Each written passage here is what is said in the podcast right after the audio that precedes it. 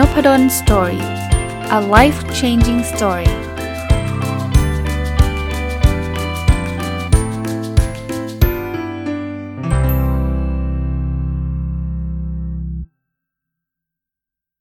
สวัสดีครับ ยินดีต้อนรับเข้าสู่นพดล Story Podcast นะครับแล้วก็วันเสาร์นะครับ ยินดีต้อนรับเข้าสู่รายการผู้ประกอบการวันหยุดนะครับ เสาร์นี้ยังคงอยู่กับหนังสือเล่มนี้นะครับ The Multi Hyphen Method ของคุณเอมมาแกนนอนแต่ว่าดูจากเนื้อหาแล้วน่าจะเป็นสุดท้ายนะครับ จริงๆ เล่มนี้เคยเล่าให้ฟังแล้วว่ารีวิวไปแบบภาพรวมไป 2 ตอน แต่ว่ามันมีบทเล็กๆ ความแนะนำสั้นๆที่เป็นประโยชน์ก็เลยเอามาเล่าให้ฟังเป็นบางเรื่องบางอย่างนะครับ ก็วันนี้เนี่ยอยากจะมีเรื่องราวนะครับที่จะนำมาแชร์ก็คือ มันเป็นเรื่องของการ ทำเงินนะครับ สร้างรายได้จากจะเรียกว่าเป็นงานงานพิเศษนะครับ ก็ตรงกับรายการ Weekend Entrepreneur จริงๆแล้วสร้างรายได้จากงานพิเศษเนี่ยบางคนก็มึงก็รู้กันอยู่แล้วปะเช่นทำขนมขายเช่นอะไรเงี้ยแต่เพอเอิญอันนี้มันเป็นการสร้างรายได้ที่ผมคิดว่ามันมันมันดูพิเศษอะดูมีความมีเอกลักษณ์พอสมควรนะครับเขาบอกมันมี 7 วิธีในการสร้างรายได้จาก งานพิเศษอันนี้นะครับ ก็ตรงกับผู้ประกอบการวันหยุดของเรานะอันแรกก็คือการขายของนั่นแหละ แต่ไม่ใช่การขายของผ่านเพจเราเนาะเขาก็บอกว่าเป็นการขายของผ่านคล้ายๆแพลตฟอร์มนะครับ ต้องเล่าให้ฟังก่อนว่าจริง ๆ แล้ว ถ้าพูดถึงแพลตฟอร์มเนี่ยหลายคนอาจจะนึกไม่ออกนะถ้าเอาภาพใหญ่ก่อนนะ เช่น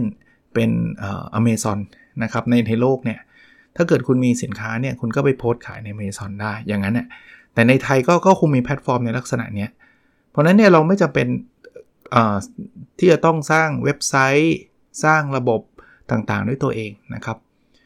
พูดง่ายๆนะ ของไทยนะ คุณไปที่ Shopee เงี้ยแล้วคุณก็ไปเปิดร้าน หรือใน Lazada เงี้ยคุณก็ไปเปิดร้าน นี่คือลักษณะของการขายของผ่านแพลตฟอร์ม ซึ่งมันมีข้อดีตรงที่คุณประหยัดเวลานะครับประหยัดเวลาอะไร เพราะว่าแพลตฟอร์มพวกนี้มันมีระบบรองรับหมดแล้วนะครับ ส่วนตัวผมเคยทำไหมต้องบอกว่าเคยทำแต่ต้องเรียนตรงๆว่าไม่ได้แอคทีฟใน s h อ p e e เนี่ยมีร้านหนังสือชื่อนพดล Story อยู่นะครับแต่ก่อนเนี่ยก็โหลดหนังสือลงไปนะครับที่มีอยู่ ก็ต้องขอบคุณนะ มีคนติดตามมาซื้อหนังสือเยอะพอสมควรเลย แต่พอตอนหลังๆที่ไม่ไม่ไม่ได้ทำเพราะอย่างนี้ฮะเพราะว่าระบบมันเป็นแบบนี้ ซึ่งซึ่งสะดวกมากนะครับ อันนี้ไม่ได้โฆษณาให้ s h อ p e e นะฮะแต่ว่าที่เคยลองทำแต่ Lazada ไม่เคยลองทำนะแต่ว่าเล่าให้ฟังด้วยเนี่ย คือสมมุติว่ามีคนไปซื้อผ่าน Lazada เท่าที่ผ่าน s h อ p e e นะ คนไปซื้อเขารู้ได้ไงว่ามีนพดลสตอรี่ก็โพสในเพจเนี่ยแหละโพสในเพจปุ๊บ มีคนไปสั่งซื้อเสร็จ ระบบมันจะยิงอีเมลมาเตือนเลย ว่าตอนนี้มียอดสั่งซื้อ 3 ยอด 5 ยอด 10 ยอดอะไรเงี้ยมันจะเตือนเข้ามาปุ๊บพอเตือนเข้ามาปุ๊บเนี่ยเราก็ต้องกดเข้าไปนะพอกดเข้าไปเสร็จปุ๊บเนี่ยเราก็ บอกเขาว่าจะให้คนมารับของเมื่อไหร่ มันจะมีจะเรียกว่า carrier ครับ เป็น เป็นบริษัทขนส่งเนี่ยเขามารับถึง ถึงที่เลยนะคือเราไม่ต้องไปตามไปรษณีย์ไปส่งเองไม่ใช่นะฮะเขาจะมารับถึงที่เลย สมมุติเราบอกว่าพรุ่งนี้มาเลยนะ ตอนเช้าอย่างเงี้ยคลิกไปเสร็จปุ๊บเนี่ยสิ่งที่เราต้องทำคือเราต้องแพ็คละ ซึ่งระบบของ s h อ p e e เนี่ยมันก็จะมีปินหน้ามาแปะได้เลยอะ เป็นไอตัวตัวคล้ายๆเป็นจ่าหน้าไปถึงลูกค้าเนี่ยเราไม่ต้องทำเองเลยนะ พวกนี้ระบบมันสร้างให้หมดเลย เราก็ปิ้นออกมาแล้วก็แพ็คของแล้วก็แปะ พอวันรุ่งขึ้นเนี่ย เราก็จะสามารถส่งของได้นะครับ ก็จะมีมอเตอร์ไซค์วิ่งมารับ เราก็ส่งตามออเดอร์นะเสร็จปุ๊บถึงเวลาเนี่ยเขาก็จะโอนเงินเข้าบัญชี Shopee เราจบนะเพราะนั้นมันก็ไม่ได้มีอะไรที่มันซับซ้อนนะครับ มันก็เป็นอะไรที่ ที่ตรงไปตรงมา แล้วผมคิดว่าเออก็เป็นโอกาสนะครับ ผมเห็นสำนักพิมพ์ อันนี้พูดถึงเรื่องหนังสือก่อนนะ หลาย ๆสำนักพิมพ์ก็ไปเปิดร้านตัวเองผ่าน s h อ p e e ผ่าน Lazada กันนะสำหรับเราเองเนี่ย ถ้าเป็นคนที่ชอบศึกษานิดนึงเนี่ย ผมคิดว่าไม่ได้ยากเกินกว่าจะทำได้นะ ยกเว้นว่า เป็นคนที่ไม่ค่อยจะชอบเทคโนโลยี ไม่ชอบเว็บไซต์ ไม่ชอบออนไลน์ อันนี้อาจจะเหนื่อยเหนื่อยท่านนิดหนึ่งนะครับ แต่ว่า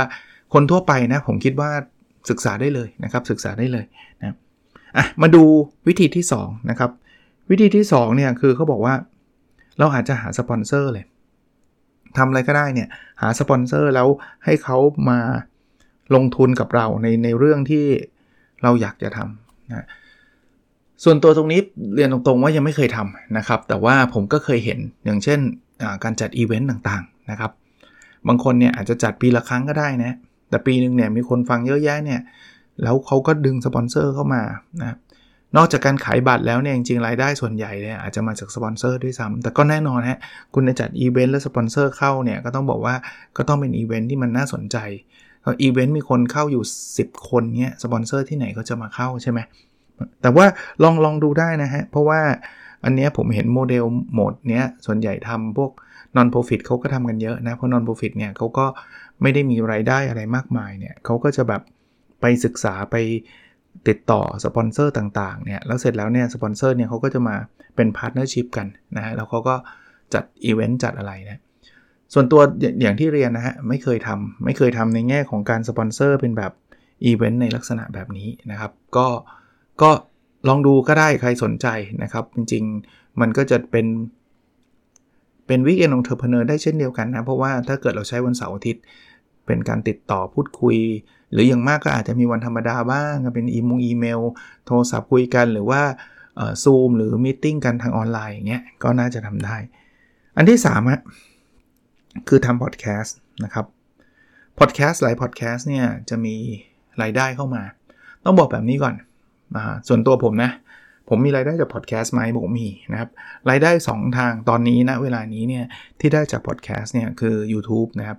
เพราะว่าช่องที่เข้า YouTube เนี่ยมันก็เป็นผมก็คล้ายๆเป็นยูทูบเบอร์ถ้าเกิดคุณฟังผ่าน YouTube เนี่ย ก็จะมีโฆษณาแทรก ตอนนี้เนี่ยหลายคนอาจจะสังเกตนะ คุณแม่ผมเนี่ยก็บอกว่า เฮ้ย ช่องที่คุณแม่ฟังแต่ก่อนก็ไม่เคยมีโฆษณา ตอนนี้ก็มีโฆษณาแทรก ผมก็ผมก็แปลกใจเหมือนกัน เพราะว่าถ้าผมฟังบางช่องเนี่ย จริง ๆ มันไม่เคยมีโฆษณานะ แต่ตอนนี้มันมีเนี่ย แสดงว่ามันอาจจะมีโมเดลการสร้างรายได้ผ่านโฆษณาพวกนี้ กับอีกช่องทางหนึ่งเนี่ยคือ Blockdit นะ Blockdit เนี่ยมันไม่ได้มีโฆษณาหรอก Blockdit เนี่ยคือถ้าเกิดพอดแคสต์คุณแบบดังขึ้นมา คือตอนใดตอนหนึ่งเนี่ยมีคนฟังเยอะเนี่ยคุณจะได้ดาว แล้วไอ้ดาวและเหรียญอะไรพวกนี้มันจะสามารถ แบ่งเป็นเงินได้ ผมว่าอันนี้ก็ลองดูแต่ว่าส่วนตัวนะ ผมผมก็ได้ตรงนี้อยู่บ้างนะครับ ตรงนี้อยู่บ้าง แต่ก็ไม่ได้เยอะแยะมากมายอะไรนะครับ ต้องบอกว่ามันยังไม่ได้ถึงกับคะแนนขนาดจะมาแบบโอ้โหไปทำพอดแคสต์แล้วแบบรวยมากเลย ไม่ต้องทำงานประจำแล้วคงไม่ได้ถึงขนาดนั้นนะแต่อย่างน้อยๆมันก็ได้มาพอพอค่าไอ้พวกค่าโฮสที่เราต้องจ่ายรายเดือนเนี่ยแต่เดี๋ยวผมลองไป explore นะต่อไปเนี่ยอาจจะมีรายได้ประเภทนี้มากขึ้น นอกจากรายได้ประเภทนี้แล้วรายได้จากการทำพอดแคสต์จริง ๆ แล้ว ถ้าใครเป็น podcaster เนี่ยน่าจะเข้าใจและน่าจะทราบว่ารายได้สปอนเซอร์โดยตรงเนี่ยน่าจะเยอะกว่า เช่น อาจารย์ช่วยรีวิวสินค้าชิ้นนี้หน่อยอาจารย์ช่วยโปรโมทเรื่องนั้นเรื่องนี้หน่อยนพดล Story เนี่ยต้องเรียกว่าน้อยครั้งมากแต่มีนะครับ แต่มีมีคนติดต่อมาอยู่เรื่อย ๆ แล้วแต่ว่าน้อยครั้งมากที่ผมจะรับ เพราะว่าอย่างที่ผมเรียน ไม่ได้ยิงไม่ได้ไม่ได้อะไรหรอกนะคือถ้ามันเป็นสินค้าและบริการที่ผมไม่เคยใช้เนี่ยก็ผมรีวิวยากอะ่ะคือคือพูดพูดพูดไม่ได้เต็มปากแล้วผมก็เลยตัดสินใจว่าไม่เอาดีกว่า เพราะว่าถ้าผมจะไปบอกว่า โอ้โห สถานที่ตรงนี้ดีมากบรรยากาศสุดยอดแต่ตัวเองไม่เคยไปเนี่ยผมพูดไม่ออกนะครับนี่ก็เรียนบอกเขาตรงๆ ซึ่งเขาก็เข้าใจผมนะเขาบอกว่าเชิญอาจารย์มาที่สถานที่นี้สิอะไรเงี้ยแต่ผมก็ไม่มีเวลาไปอีกอะ่ะก็ก็เลยยังไม่ได้ทำอะไรตรงนี้มากนักนะครับ แต่ว่า เอ่อใครอยากลองทำดูนะครับผมคิดว่าก็ก็ไม่เสียหายอะไรแต่อย่างส่วนตัวนะอันนี้พูดส่วนตัวตัว ถ้าเกิดคุณเป็น The Standard คุณเป็น Mission to the Moon หรือช่องใหญ่ๆเนี่ยเขาก็อาจจะมีรายได้เพียงพอ เพราะว่าเขาเป็นธุรกิจเต็มเต็มตัวเนี่ยแต่ส่วนตัวผมอะผมยังไม่ได้อยากจะสร้างความคาดหวังว่า Independent Podcaster เนี่ยจะแบบมีรายได้เกินกว่างานประจำอะไรขนาดนั้นนะครับ อันที่ 4 นะ อันนี้เขาบอกว่า ให้ทำพวก newsletter ที่ส่งไปยังลูกค้านะครับ แล้วคุณก็อาจจะแบบ partner กับพวกบริษัท สารภาพนะไอ้อันเนี้ยน่าสนใจเหมือนกันนะ แต่ยังไม่เคยทำเหมือนกัน newsletter คืออะไร คือการอัปเดตเรื่องราวต่างๆ ที่มันเกี่ยวข้องกับช่องคุณอะเกี่ยวข้องกับสิ่งที่คุณจะทำอะคราวนี้รายได้มาจากไหน เวลาคุณส่ง newsletter เนี่ยไม่มีรายได้นะ สมมุติคุณมีฐานลูกค้าทั้งหมด เอาเท่าไหร่ดีล่ะ 50,000 รายอย่างเงี้ยคุณอาจจะแบบส่งอีเมล newsletter ส่วนใหญ่จะส่งผ่านทางอีเมลนะฮะก็จะเป็นเรื่องราวที่คนเขา subscribe เข้าใจคำว่า subscribe ใช่ไหมฮะ คนเขากดติดตามคุณนะเพราะนั้นเวลาคุณคุณอาจจะสัญญาเขาว่าทุกสัปดาห์คุณจะมี newsletter ส่งไปให้เขานะครับหนึ่งฉบับนะสิ่งที่คุณต้องทำก็คือคุณต้องทำไอ้ไอ้ newsletter นี่แหละ ซึ่งทำผมคิดว่าไม่น่ายากหรอกนะแต่ทำให้มัน professional หน่อยทำให้มันสวยงามหน่อย แล้วถ้าเกิดคุณสามารถจะสร้างไอ้ตัวคนรับ newsletter คุณได้เยอะๆ อย่างเมื่อกี้ผมยกตัวอย่าง 50,000 รายเนี่ย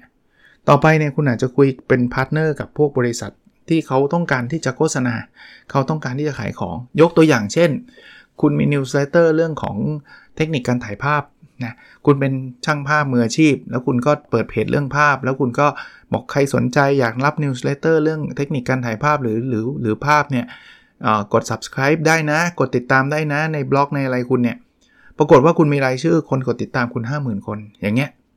วันหลังบริษัทกล้องเขาอาจจะมาติดต่อคุณบอก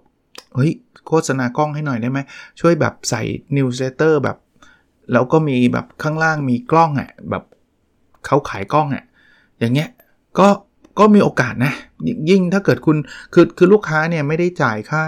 subscribe ใด ๆ ไม่ได้จ่ายค่า newsletter เรานะครับ ไอ้ข่าวสารเรียกว่าข่าวสารแล้วกันไม่ได้จ่าย แต่ว่าเรามีลูกค้าเยอะมากพอเนี่ยคือ คือจะเรียกว่าลูกค้าก็ไม่เชิง ไม่ใช่ลูกค้าเราอะแต่ว่าเป็นลูกค้าของบริษัทเนี่ยคนที่เป็นกลุ่มเป้าหมายบริษัทเยอะมากพอเนี่ยบริษัทเขาก็จะเข้ามาสปอนเซอร์เราเองโมเดลนี้ผมไม่เคยทำเช่นเดียวกัน แต่ผมเห็นโมเดลที่ใกล้เคียงนะครับ คือคนที่เขียนเพจแล้วดัง ๆ มากๆครับ คุณลองไปติดตามเพจดัง ๆ เพจยักษ์ใหญ่อะ ผมยกตัวอย่างนะที่เห็นประจำนะ อย่างเพจของวิเคราะห์บอลจริงจังเนี่ยมีคนตามหลายแสนอย่างเงี้ยเขาก็จะเขียนเรื่องราวเกี่ยวกับนักฟุตบอล เกี่ยวกับเกมฟุตบอลเกี่ยวกับอะไรต่างๆ แล้วตอนท้ายๆบทความเนี่ยเขาก็จะโยงไปสู่สปอนเซอร์เขาเป็นรถมอเตอร์ไซค์บ้างเป็นอะไรที่มันเป็นกลุ่มเป้าหมาย อันนี้ก็ก็เข้าขายเหมือนกันนะครับอะมันที่ 5 นะ คือเขาบอกว่าขายอีบุ๊กหรือไม่ก็ขายลักษณะของเว็บบินาออนไลน์นะ อันนี้ตรงไปตรงมาฮะเงินลงทุนก็ไม่ค่อยเยอะนะเพราะว่าคือคุณชอบเขียนใช่ไหมคุณเขียนเสร็จปุ๊บเนี่ยมันเป็นประโยชน์เนี่ยถ้าเกิดคุณจะพิมพ์เป็นหนังสือเป็นเล่มก็ทำอันนั้นผลนั้นผมทำอยู่ล้วพิมพ์หนังสือเป็นเล่มก็ก็ขายได้ แต่ว่าจริงๆแล้วมันจะมีหนึ่งช่องทางหนึ่งคือการพิมพ์เป็นเล่มมันต้องจ่ายเงินนะอาจจะต้องเป็นหลักแสนอย่างเงี้ยคุณไม่อยากลงทุนหรือคุณไม่มีเงินลงทุนขนาดนั้นเนี่ยคุณทำเป็นอีบุ๊กนะพอทำเป็นอีบุ๊กเนี่ยมันก็เท่าไหร่ก็เท่านั้นนะแล้วเดี๋ยวนี้เนี่ยมันก็มีช่องทางในการขายอีบุ๊กเช่น MEP นะ MEB MEP เนี่ยก็เข้าไปดูได้หรือหรือที่ผมจำหน่ายอยู่จะอยู่ใน Ookbee นะครับ ก็เข้าไปดูได้นะ อันนี้ผมก็ทำ webinar ก็คล้ายๆคอร์สออนไลน์นั่นแหละนะครับ คล้ายๆแบบแบบนั้นนะครับ คุณก็ขายคอร์สได้นะ ถ้าผมอาจจะไม่ได้ทำในรูปแบบ webinar ซะทีเดียวนะ แต่ว่าผมทำรูปแบบของคอร์สออนไลน์นะ หรือการสอนเดี๋ยวนี้มันก็มีการสอนออนไลน์ผ่าน Zoom นะ ผ่าน Microsoft Teams ผ่านอะไรก็แล้วแต่ อันนี้ผมก็ทำอยู่นะ เพราะนั้น ตรงนี้ก็ใช้เวลาวันว่างวันหยุดเนี่ยสามารถโปรโมทสามารถทำไรายได้จากตรงนี้ได้นะอันที่ 6 เนี่ยเขาเรียกว่า affiliate affiliation นะครับ ผมอธิบายคำว่า affiliation อีกทีหนึ่ง affiliation เนี่ยคือคือลิงก์อันหนึ่งนะ ที่เราจะช่วยขายของให้กับคนอื่นเขาบางคนบอกว่าอ้าวแล้วคุณจะไปขายของให้คนอื่นทำไม เพราะคุณจะได้เปอร์เซ็นต์ไง คุณจะได้เปอร์เซ็นต์จากการที่คุณช่วยขายของให้กับคนอื่นนะครับ ผมเคยทำแต่ว่าน้อยครั้งมากที่จะได้ไรายได้จำไม่ได้แล้วว่าได้ไรายได้มากน้อยแค่ไหนเธอเคยทำอยู่บ้างนะ อันที่ฮิตของโลกเลยเช่น Amazon คุณนะ่ะชอบสินค้าประเภทไหนเนี่ยคุณเข้าไปสมัครเป็นสมาชิกใน Amazon เนี่ยผมอาจจะทำมานานแล้วลืมขั้นตอนนะนะแต่ว่าคุณสามารถจะสมัครได้ เสร็จแล้วเนี่ยคุณ generate link ขึ้นมา generate ได้ยังไงอาจารย์สร้างลิงก์ได้ยังไง Amazon มันมีให้กดเลย สมมุติว่า อ่าผมยกตัวอย่างนะ ถ้าผมอยากขายของเช่น ผมอยากขาย e-book reader Kindle Kindle เป็นที่อ่าน e-book เนี่ยเนื่องจากผมเป็นคนอ่านหนังสือ ผมอ่านอีบุ๊กมาตลอด แล้วผมก็ชอบมันอะไรเงี้ยผมก็เข้าไปใน Amazon นะ แล้วผมก็ไป generate link เสร็จแล้วเนี่ย ผมก็ต้องไปหาที่ที่ปล่อยลิงก์นี่แหละ ปล่อยลิงก์นี้จากที่ไหน เช่น ผมเขียนบทความว่าอ่านอีบุ๊กแล้วมันสนุกยังไงนะ ผมก็อธิบายเลยว่าผมอ่านอีบุ๊กแล้วมันมีประโยชน์ 7 ด้านดังต่อไปนี้ อ่ายกตัวอย่าง เสร็จแล้วเนี่ยผมก็เอาลิงก์ของ Amazon บอกว่า ถ้าใครอยากอ่านอีบุ๊กนะซื้อผ่านลิงก์นี้ได้เลยตุ้มไปแปะ ถ้าบทความนี้มันเกิดฮิตขึ้นมา มันเกิดฮิตขึ้นมาคนเข้ามาอ่านอยู่เรื่อยๆเฮ้ยอ่านแล้วเหมือนโดนป้ายยานึกออกไหมอ่านแล้วพอพอเหมือนโดนป้ายยาก็กดลิงก์กดลิงก์เสร็จปุ๊บตัดสินใจซื้อปุ๊บถ้าเขาซื้อซึ่งเขาก็ได้อีบุ๊กตาม rate ตามปกตินั่นแหละ ผมก็จะได้เปอร์เซ็นต์จากการขาย e-book reader นั้นอะอย่างเงี้ยคือลักษณะของ affiliation แต่คราวนี้มันไม่จำเป็นต้องเป็นในพวก e-book reader ฮะมันมันมีหลากหลายมากครับสินค้า ถ้าไม่ใช่ Amazon เนี่ยผมผมต้องขออนุญาตนะเผอิญไม่ได้ไม่ได้ทำตรงนี้ ก็เลยอาจจะแชร์ไม่ได้เยอะนัก แต่ผมอยากเชียร์ว่าถ้าอยากจะทำแบบนี้ เพราะว่าไม่ได้เสียอะไรนี่ คนคนขายเขาก็ดีใจนะมีคนมาโปรโมทสินค้าให้ให้เขาอะส่วนเราก็เขียนบทความแล้วก็ให้คนไปตามกดลิงก์นั้น ถ้าเขาไม่กดคุณก็แค่เขียนบทความไปฟรีๆเท่านั้นเองก็ไม่เป็นไรนะครับ แนะนำให้เสิร์ชคำว่า affiliation นะครับ a f f l i a t i o n นะครับ ก็ ถูกไหม a f f i l i a t i o n นะ อันนี้จะจะเจอนะน่าจะมีหลายเจ้าแหละ น่าจะมีหลายเจ้านะ สุดท้ายนะ อันที่ 7 คือการทำ crowd fund นะครับ crowd fund เนี่ยอาจจะเมืองไทยอาจจะยังไม่ค่อยฮิตเท่าไหร่ crowd fund แปลว่าอะไร แปลว่าเราจะขอเงินคนอื่นมาลงทุนก่อน แล้วก็ เราก็เอาเงินนั้นเนี่ยมาผลิตสินค้าหรือบริการ แล้วก็เอาไปขายนะมันจะมีเว็บไซต์ต่างประเทศที่ดังมาก ๆ คือ Kickstarter กับอีกอันนะอินดี้โกโก้นะในในหนังสือนี่เขียนมาบอกว่ามีอันบาวด้วย ใช้กับใช้กับหนังสือนะแต่ว่ารูปรูปแบบมันจะเป็นแบบนี้ฮะจริง ๆ มันไม่ได้ของเงินมาเปล่าๆนะบางคนบอกอ้าวของเงินมาเปล่าๆใครก็จะให้ มันเหมือนกับเราจะขายสินค้าหรือบริการ ให้กับเขาอะแต่ส่วนใหญ่จะเป็นสินค้าที่จับต้องได้นะ เราจะขายให้กับเขาอะแต่ว่าเรายังไม่มีเงินผลิตเนี่ย เราก็จะใส่ไอเดียเข้าไปให้หมดเลย ว่าเออเราจะขายสินค้าประเภทไหนยังไง ผมยกตัวอย่างนะ สมมุติว่าคุณออกแบบเครื่องแปลภาษาได้ สมมติคุณมีเทคโนโลยีคุณไม่รู้แหละ แต่เครื่องแปลภาษาเนี่ยมันอาจจะแพงมากในการผลิตนะครับ แต่คุณคำนวณแล้ว เฮ้ยมันน่าจะคุ้ม แทนที่คุณจะผลิตมาเลยหมื่นตัวใช้เงินลงทุน 10 ล้าน อย่างเงี้ยคุณไม่มีตังค์หรือถึงคุณมีคุณก็ไม่กล้าเสี่ยง เพราะว่า 10 ล้านมันเป็นเงินไม่ใช่น้อยนะคุณก็อาจจะมาใช้ crowdfunding เนี่ยเข้าไปที่ Kickstarter เนี่ยแล้วก็โหลดรูปโหลดอะไรมาที่คุณทำ product มา คุณอาจจะยังไม่ได้ทำมันแบบเป็นหมื่นตัวไง คุณมี prototype มีอะไรเงี้ย แล้วคุณก็อธิบายเลยว่ามันแปลภาษาได้ยังไงนู่นนี่นั่นอะไรเงี้ย แล้วคราวนี้คุณก็ถามบอกว่าคุณคุณจะช่วย back โปรเจกต์นี้ไหม back ก็คือคุณจะช่วยสนับสนุนโปรเจกต์นี้ไหมคราวนี้สนับสนุนไม่ใช่ขอเงินนะ เช่น คุณสมมุติว่า product เนี้ยคุณกะขายตัวละ 500 500อ่าเอา500 ถูกไป5,000บาทอะสมมุติว่าคุณกะขายตัวละ 5,000 บาท แต่ถ้าเกิดคุณสนับสนุนเราเนี่ยตอนนี้เป็นช่วงเริ่มต้นเนี่ยคุณสนับสนุนเนี่ย product นี้เราขาย 4,000เองนะมันไม่ใช่กึ่งกับการขายหรอกก็คือเขาจะบอกว่าถ้าคุณมาช่วยเรา 4,000 สิ่งที่คุณจะได้คืนกลับไปคือproduct นี้ 2 ตัวอะไรเงี้ยนึกออกปะคือคือมันก็คล้ายๆขายของนั่นแหละ แต่คราวนี้เนี่ยความแปลกแปลกใหม่ก็คือว่า แต่คุณยังไม่ผลิตนะ จนกว่าคุณจะได้รับเงิน คนมาสนับสนุนเกิน xx บาทนี่ก่อนปะสมมติมีคนมาบอกเอาเอาเอาตัวเนี้ย แต่มีคนมาคนเดียวเงี้ย คุณก็จะไม่ผลิตอ้าวแล้วเงินมันถูกหักบัตรเครดิตไปแล้ว เดี๋ยวเขาเดี๋ยวเขาคืนเงินให้ฮะใครคืน Kickstarter ที่เป็นแพลตฟอร์มตรงกลางเดี๋ยวเขาคืนเงินให้ แต่ถ้าเกิดคุณบอกว่าถ้าเรา raise fund ได้ 10 ล้านเนี่ย เราถึงจะเริ่มผลิต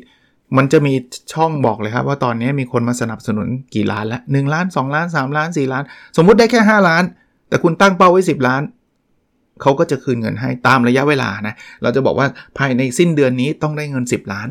คุณถึงจะผลิต มันก็เหมือนกับกึ่งกึ่งการ test ไอเดียระดับหนึ่งนะ ถ้าคนซื้อเยอะขนาดนั้นก็แปลว่าไอเดียคุณดี ใช่ไหมแต่ถ้าเกิดคนมาซื้อแค่ 3 คน 5 คน คุณก็แค่เลิกแค่นั้นเองส่วนตัวผมเคยทำนะ รู้สึกกับ Kickstarter เนี่ยเขาไม่แน่ใจตอนนั้นน่ะตอนนั้นยังไม่เปิดให้คนไทยทำในเมืองไทย แต่ว่าที่ผมใช้เนี่ยคือ Indiegogo ผมทำอะไรบ้างทำหนังสือภาษาอังกฤษ แล้วก็ไปโพสแปะนะว่าใครสนใจเนี่ยเดี๋ยวมีราคาหนังสือเท่านั้นเท่านี้อะไรเงี้ยก็ไม่ค่อยมีคนฮิตเท่าไหร่ มีคนซื้อเหมือนกัน มีบ้างนะแต่น้อยนะ อันนี้เป็น 7 วิธีนะในการเอาไอ้สิ่งที่เราแบบเเป็นงานอดิเรกเป็นเป็นอะไรต่างๆเนี่ยมาทำเงิน ผมก็เลยจะบอกว่า ถึงแม้ว่ามันจะมันไม่ได้ครอบคลุมทั้งหมดแหละ แต่ว่ามันก็มีความแปลกใหม่ แล้วผมคิดว่าอออาจจะเป็นประโยชน์กับคนที่เป็นผู้ประกอบการวันหยุดด้วยนะครับ ก็คุณอาจจะมีวิธีการอื่นๆอีกมากมายนะก็เอาเป็นว่าผมเชียร์ก็แล้วกันนะถ้าใครมีไอเดียมีอะไรเนี่ยแล้วมันไม่มันเข้าขายผู้ประกอบการวันหยุดก็คือ เราไม่ต้องลาออกนะครับ เราใช้เวลาว่างไปทำนะไม่ต้องใช้เงินลงทุนเยอะนะครับ เป็นสิ่งที่เรารักเราชอบ เป็นสิ่งที่เราพอจะมีความรู้ความสามารถที่สำคัญคือทำเงินได้แล้วก็ขยายใหญ่ได้เนี่ย ผมคิดว่าน่าจะเป็นประโยชน์กับทุกคนนะครับ ลองดูนะครับสำหรับโฆษณานิดนึง อันนี้ก็เป็นหนึ่งในวิ่งแอนนองเชอร์เพเนอร์ผมเหมือนกันนะครับหนังสือผู้ประกอบการวันหยุดนะครับ ชื่อภาษาอังกฤษคือ Weekend Entrepreneur แต่เป็นหนังสือภาษาไทยนะเล่มไม่ไม่ไม่หนานะมีบอลจำหน่ายอยู่ในร้านหนังสือทั่วประเทศนะครับ ใครฟังวันนี้ตรงวันแล้วไปห้างไปไหลหรือผ่านร้านหนังสือลองไปดูได้นะหน้าปกเขียวๆส้มๆนะครับเผื่อจะเป็นประโยชน์สำหรับคนที่ทำ Weekend Entrepreneur ครับโอเคครับ แล้วเราพบกันในวิดีโอถัดไปนะครับ สวัสดีครับ